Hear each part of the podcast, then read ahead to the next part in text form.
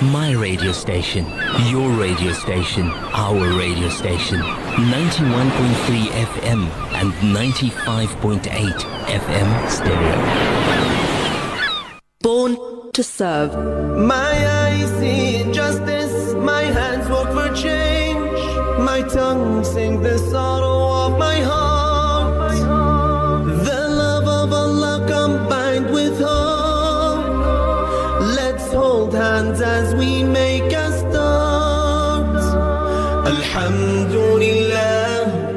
Alhamdulillah, Alhamdulillah. Welcome back, beautiful listeners of Radio Voice of the Cape, 91.3 FM with your host Muhammad Sheikh. Uh, Alhamdulillah, only through the grace of Allah subhanahu wa ta'ala, in this afternoon segment of our profile interview, we have a very distinguished and honorable, um, uh, you know, I can't even get the words to describe her, uh, you know, her, her qualities and her, her, her, accolades. But subhanAllah, we welcome with us this afternoon Professor Khadija Moloi, who is a pre- uh, a um, professor in education at the Vaal University of Technology. Professor, assalamu alaikum wa rahmatullah, and thank you for joining us. Um, professor, uh, could you perhaps uh, speak a little bit louder into the microphone? Okay. Okay. Jazakallah khair. I think we can hear you better. Professor, thank you so much for taking the time of joining us this afternoon on Born to Serve. Alhamdulillah. Alhamdulillah. Uh, Professor, could you perhaps um, walk us through your journey? Um, uh, uh, give us a brief background, you know, of of of your growing up, your childhood experiences, etc. Assalamu alaikum to your viewers and to yourself uh, I was born uh, a Catholic in Okay. 1948 Mhm. meaning that I'm 67 years old I was brought up in a very religious uh, family uh, but my parents died when I was, I was very young and then I happened to stay with my aunt in the barn uh, I then went to different schools, Catholic schools, mm which uh, actually were the foundations of my character, moral character. And Okay. then I went to train as a teacher at Wilberforce. Mm. Uh, from there, after some years, I got uh, into Islam through, and then I was married to Abdurrahman Zwani. How I MashaAllah. got to know Islam, yes. And then as far as education, uh, because I always had a passion to be educated, Mm. I did quite a lot of studies through different universities. Okay. The. University of South Africa, Wits University, the Mm. University of Johannesburg, which was then the Rand Afrikaans University. Mm. And Alhamdulillah, I worked as a teacher, became a principal, became a junior lecturer, a senior lecturer, an associate professor, MashaAllah. and, and then a professor, Alhamdulillah. But above everything else, a Muslim, you know, trying as far as I could to do what Allah instructs us to do and Mhm. to move away from what Allah says we should not do. Absolutely. Inspirational indeed. Professor, the title itself, you know, gives some of us slight shivers because it's like the, the, the highest degree that one can actually attain in, in uh, universities, etc. Uh, uh, perhaps share with us who, what has inspired you through your journey in, in, in achieving this?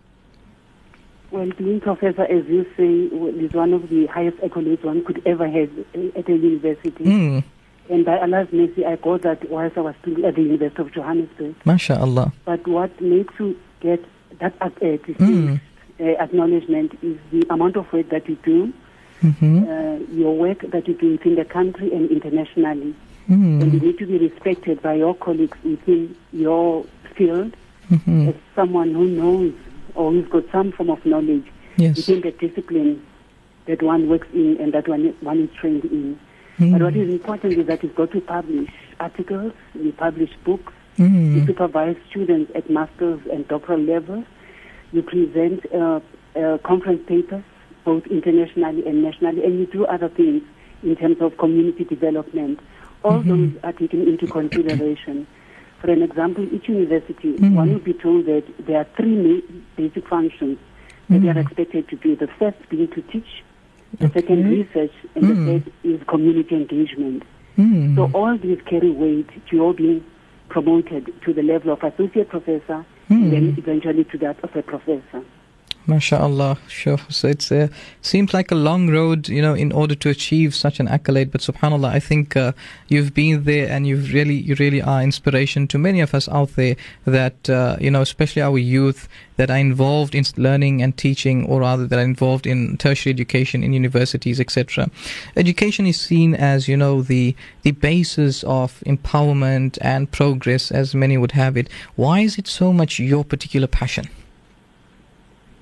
I think firstly as a Muslim, I got to know this when I became a Muslim more than 30 years ago. Hmm. That the first word that Allah, the angel gave to the Prophet Muhammad Sallallahu Alaihi Wasallam. Iqra, Mm, read. So I absolutely. think for a Muslim and for any other person, it is incumbent upon us to read.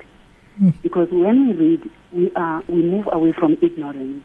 Mm, Reading makes us understand even the simplest things because some things may seem to be difficult or impossible or far-fetched.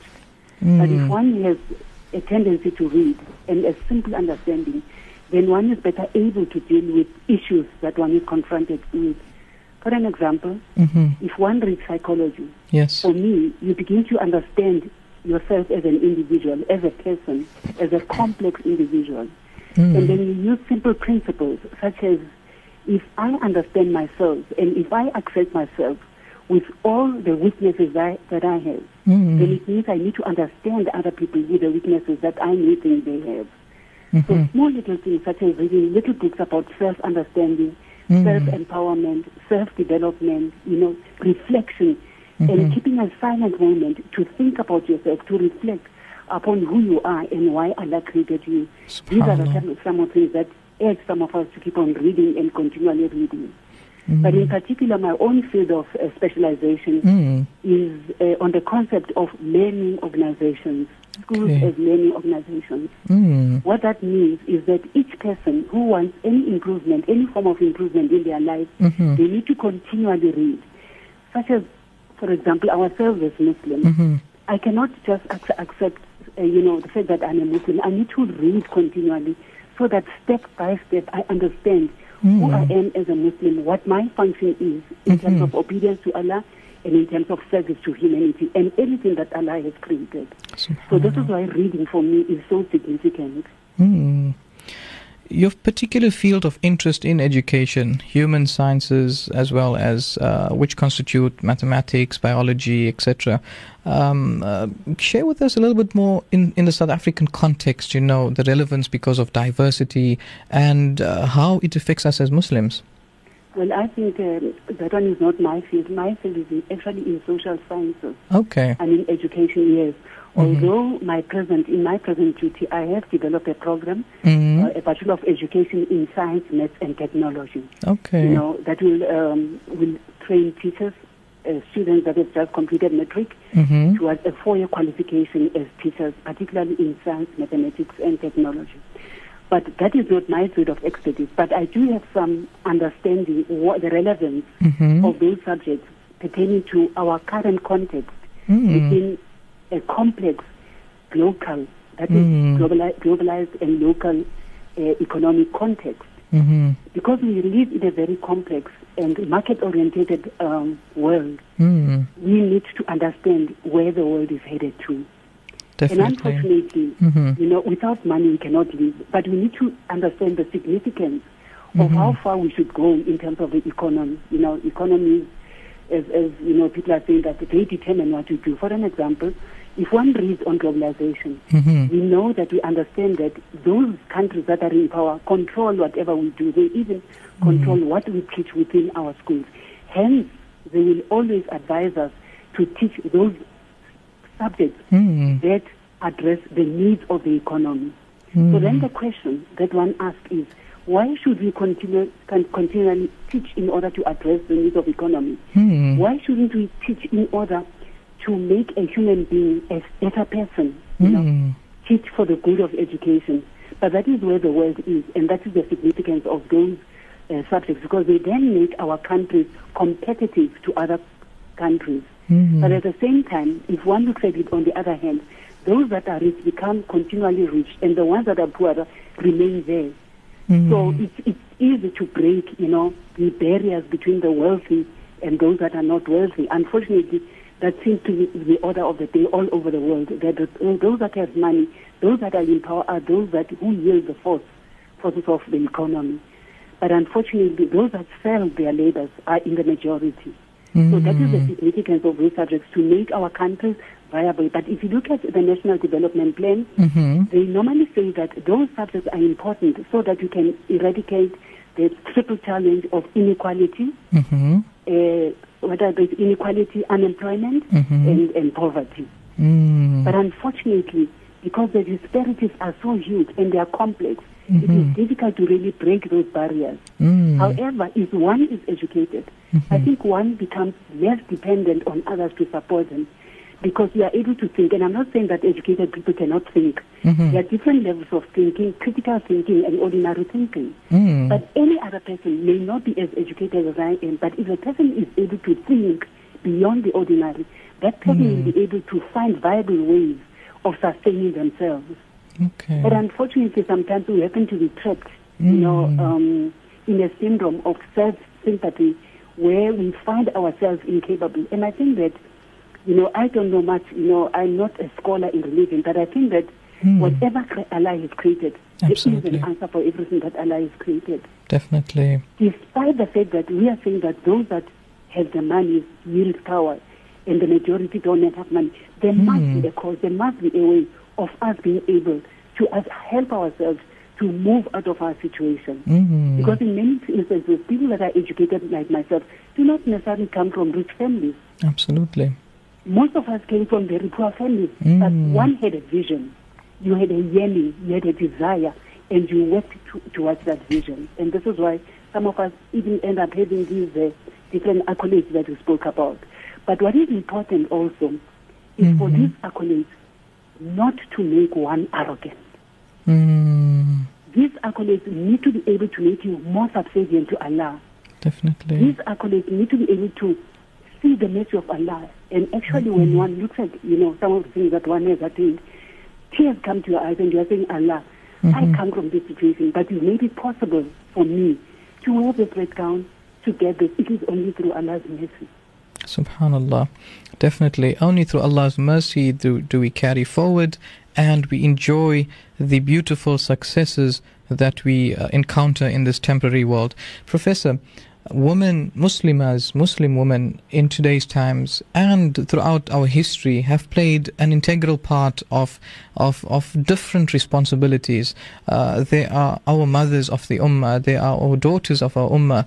They are they are our wives of the ummah, and they shoulder different different responsibilities, different. Um, you know, commitments towards our society. Um, what are some of the challenges do you think uh, Muslimas, Muslim women in South Africa face, and how do you think we can combat them? Well, I'm not sure what the challenges are that uh, Muslim women face in South Africa because, you know, then one would be generalizing. Mm, You know, I think that many things that happen to us, it's because of our own perception, how we view life. mm, You know, I think that life is, what life is to one, is that which one sees in that particular life, which may be different to what someone else sees. mm-hmm, Within South Africa, it's difficult for me to speak about challenges of women because mm, Muslim women are like other women in South Africa or Mhm. in any other country. okay.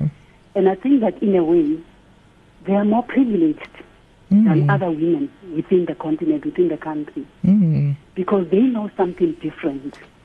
Mhm, They know that to cover themselves, to clothe themselves, is for the pleasure of Allah. definitely. When I was a Catholic, the amount of knowledge that I know in terms of how I look like, in terms of what I wear, that was unknown to me. Many things that I have learned through my own son, you know, who's a Muslim, a MashaAllah. Muslim, are things that I never knew, you know, as a Christian. Mm, So it would be difficult for me to speak about challenges that Muslim women face in South Africa. mm, But what I would say with that would be the opposite, to say the strength that Mm. women, Muslim have in South Africa. Absolutely. One thing they have iman. Mm, I've seen in one of the groups that I'm a party to, they call them chats, whatever they call them, these uh, SMS chats. These women are doing phenomenal work. You know, on a daily basis, Mm. we get SMSs of the kinds of jobs and work situations that they are involved in, Mhm. helping humanity, helping society. And with my little Islamic knowledge, I know the Prophet Sallallahu has taught that an each individual has to be useful to other Mm. people. So for me, what I see among Muslim women is their usefulness Mm. because they are involved in all these poverty eradication programs. Mhm. They are in, in- involved in any age. If there's a, there's a disaster somewhere, you see Muslim women involved in those kind of things. I'm not going to take, talk about personal, you know, situations within the, you know, the home where, you know, people would say that, Yes, uh, yes. say that, um, uh, Mm. you know, we are subjugated to husbands, those kinds of things. I think that depends upon how the individual thinks. I don't even want to entertain that. Mm. But what I really appreciate is that these women have been blessed because they know better than many, many women, their neighboring women who are not Muslims, who don't know what Salah is, to Mm. perform it five times per day, not to skip it, the repercussions of skipping Salah. They know what wudu is. They know what generosity is. And this is why for me, I really found them to be so generous. I mean, you go to other communities. I belong to another church. Mm. I once mentioned that we need to help the poor, and this was not a Muslim church. Not a single person responded to that. Mm. But if you speak to Muslim women, immediately they then say, "How should I help? You are in trouble. How can I help?" Absolutely. So for me, I don't see challenges. Maybe other people do, but probably it's the way I think about life. Mm. You know, that uh, life is an opportunity, and what I think about life is that Allah created you for a purpose. No matter where you are, Allah destined you, decreed that you be where you are. Mm. And this is what I always tell my students that never say I'm poor, never say that you know I'm stupid or like. Just appreciate the fact that Allah has given you that life, and now Allah has placed you to where you are. But what you can do is to improve your situation Mhm. to be something better if you feel that you are not better. So for me, it's difficult to speak about challenges. And as I say, it's my own personal outlook. Mm. I think I tend to see solutions in every situation. I tend to see the bright side in every situation. Mm. And this is why, even if I live in a small room, Yes. I'll make it clean. I'll make it, you know, a beautiful place. Mm-hmm. Because this is where I find my, it is my context. So I have the power, that little power, to be able to make it suitable for me and appreciable to anyone who walks into that little one room house. Most definitely. Professor, the final question, inshallah, for um, this afternoon. We definitely know of your various involvements and the different awards that you, um, you know, uh, you achieve. Alhamdulillah. Uh, one particular involvement is with, to do with the um, uh, the South African newly formed South African Muslim Civil Society, as that uh, uh, as well as that of Awqaf South Africa. Perhaps if Professor could share with us um, Professor's involvement and why we should, as Muslims, uh, be of benefit to the community by being part of such organizations. For me, what I really think is that, uh, you know, the other day I had visitors from the, uh, where was that, from the United States of America. Mm-hmm. I then invited uh, politicians. One of them was Terali Kota from Cold, and a young man that I taught who's in the ANC. Mm. And one thing that these guys said Mm, was that, you know, democracy has enabled us to gain many things, but unfortunately, it has benefited the few. mm, So this is a non-Muslim saying that. subhanallah. So what I think is primary for us is to be able to benefit. While you are involved in uh, organizations such as Awqaf, they are trying to, they are, they are striving Mm, to eradicate the very poverty that the government is speaking about. They are trying to make life easy for other people who have not had, had it easy. Mm, They are building schools, they are building hospitals, they are building all sorts of, they are involved in leadership programs, they are involved in any human activity. Mm. And if every Muslim would contribute just a small little amount, not too much, even if it's 10 rand per, per, per month towards Awqaf or any other Muslim organizations that are working towards eradication of poverty and to make life better for, for people, which was and always has been the teaching of the Prophet Muhammad sallallahu alaihi wasallam, Sallallahu I think we'll be able to change the country. But what came to my me, what actually astonished me was that Terali Kota told us that in South Africa, 97% of the population is made up of Christians. All the other religions make up 3%. mm, And I was saying to my colleagues, imagine if 90% of this country was Muslim, mm, I think it would be a different world. Or if those people were even exposed to the amount of knowledge and the quality of knowledge that Muslims know, mm. this place, this South Africa would be a different place. So for me, Awqaf and all these other places are significant to us. We mm. really need to strive. And that is why it is written, Allah says, strive with your wealth, with anything that you have. So mm. even if it's 10 rand, let us all make the effort to put a little bit into Awqaf. There are so many projects. I'm contributing. I don't get so much. But, you know, out of my monthly salary, over 4,000 goes into different uh, Muslim organizations. For MashaAllah. many years I've been contributing. I've even forgotten others. But those go out by stop order. We are present. I'm trying to get a mosque being built within the institution. I'm contributing 2,000 rand every month towards that. You know, because I want to see it happening. Yes. I cannot wait for other people and say, now come and build for us without me making the effort. Yes, so indeed. my appeal is that each Muslim who really understands the example that was said by the Prophet Muhammad Sallallahu Sallallahu Alaihi Alaihi Wasallam Wasallam. would contribute to all of mm-hmm. these organizations. Not too much, just a little to make them going so that they can make. Because unfortunately, you know, what is happening, the crime that is happening within the country affects all of us. Most definitely. Professor Khadija Wherever we Moloi. are, we're uncertain. Wherever we are, you Yes. know, we're always worried. You always want to protect yourself. But if we could, I think that Islam is the only solution and answer to eradicating all these challenges that are within the country. But we can be able to, and no matter how small it is, it is not the numbers. It is the quality of the people that can bring about change. MashaAllah. Professor Khadija, that is a such beautiful inspiration from yourself. Subhanallah. May Allah reward you, keep you steadfast, and grant you the ultimate success in this world and the hereafter. And continue and give us the ability to continue taking lesson from you. Jazakallah khair so much to you for taking the time out and being part of Born to Serve. Amin. Jazakallah. Ameen. Jazakallah khair, And thank you for the opportunity. And may Allah help all of us to become better Muslims. Ameen. Ameen. Thumma Ameen. Assalamu alaikum wa rahmatullahi wa barakatuh. Wa alaikum assalam wa rahmatullahi wa barakatuh. That was Professor Khadija Moloi, uh, Moloi of uh, um, uh, Professor in Education at the Vaal University of Technology. Respected listeners of Voice of the Cape, we'll go uh, for a quick ad break and we'll continue when we come back. to serve.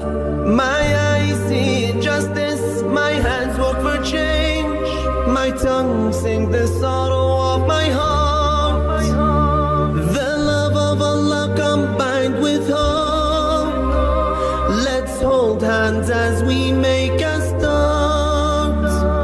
Alhamdulillah, Alhamdulillah, Alhamdulillah. Welcome back to Born to Serve on 91.3 FM Voice of the Cape with your host Muhammad Sheikh. Uh, Alhamdulillah, we have just been inspired by Professor Khadija Moloi of the Vaal University of Technology, who shared with us, you know, um, uh, various uh, aspects to do with education, to do with empowerment, and to do with uh, her, her main her main focus turning back to Allah Subhanahu wa Taala and attributing every success in our life to Allah Subhanahu wa Taala. Respected listeners of Radio Voice of the Cape, in this segment, inshallah. We focus on Muslimah inventions or Muslimah contributions as a dedication to the global Muslimah Ummah, the female Muslim population of the Ummah of Nabi sallallahu alaihi wasallam, and we try to highlight some of the contributions which they have made throughout history. Now, one, uh, since it's the first show um, uh, and being Women's Month, um, let us focus a little bit on some of the Sahabiyat or some of the companions, female companions of the Prophet Muhammad sallallahu wasallam and their contributions. Now, one particular that comes to mind at this moment is Rufayda al-Aslamiyya anha, who was regarded as one of the earliest nurses in the time of the Prophet Muhammad sallallahu alaihi wasallam, and what do we mean? Nurses in the times where the prophet muhammad used to go and and uh, you know engage in warfare etc she was at the foremost um, helping the sick and the wounded. And Rufayda radiallahu anha she learned most of her medical knowledge by assisting her father Sa'ad al-Aslami who was a physician. And subhanallah she devoted herself to nursing taking care of the sick and she became an expert healer. So she also used her skills in field hospitals uh, to see to the Sahabiyat, to see to the wounded of Nabi Muhammad sallallahu alaihi wasallam's companions, and uh, two qualities that outstand um, uh, from Rufayda before we take a quick ad break is the fact that she was a good teacher. Whatever skills she learned, she imparted it onto others. The second, she was empathetic. She showed care, she showed expression. Those of us that are in the health professions, let us employ these two qualities into our career. Stay tuned, respected listeners of Voice of the Cape. We'll go for a quick ad break.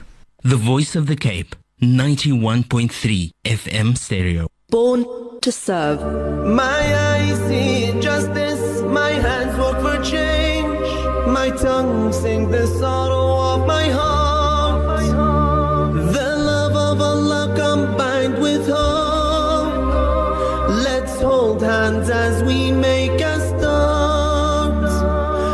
Alhamdulillah, Alhamdulillah, Alhamdulillah. Welcome back to your favorite radio station, Voice of the Cape, 91.3 FM. In our final segment this afternoon, we complete the last and final um, reading of our Honorable Sheikh Ahmad Deedat, rahimahullah, somebody who inspired the global community of Muslims in terms of da'wah and propagation. And we have a reading by Sister Rashida Davids, who um, does a book review on uh, the biography of Ahmad Deedat, titled Ahmad Deedat, The Man and His Mission, by university professor and author Goolam Vahed. Stay tuned. Chapter 21 The Best of Times, The Worst of Times, the 1980s and 1990s. It was the best of times, it was the worst of times. It was the age of wisdom, it was the age of foolishness. It was the season of light, it was the season of darkness. It was the spring of hope, it was the winter of despair. We had everything before us, we had nothing before us. Charles Dickens, A Tale of Two Cities. Charles Dickens' passage on the previous page provides an apposite description of the IPCI in the period from the mid 1980s to the mid 1990s. The organization experienced rapid growth, but the optimism that resulted from the flow of money into its coffers gave way to perpetual conflicts that eventually led to an implosion within the organization. Essentially, the IPCI had been run by three individuals Deedat, Vanker, and Khan for many years. By 1989, it suddenly had 46 employees, 7 trustees, and regularly called on the expertise of lawyers and accountants. The organization had grown beyond the expectations of its founders, yet lacked elementary corporate governance practices. This, together with the entry of new personnel and resulting personality clashes, created a dysfunctional environment. Organizational morale and productivity was deeply affected. Of the 46 staff employed at the IPCI in 1989, 45 had worked there for less than two years. Shabir Basha was one of the young Turks who joined the IPCI in the 1980s. In his matric year, Basha was writing an English project on religion. He read Deedat's booklet, Who Moved the Stone, and was so inspired that he visited the IPCI for more information. He met Deedat and chatted with him for almost an hour. Deedat gave him a few books to read and requested that he return within a week for a test.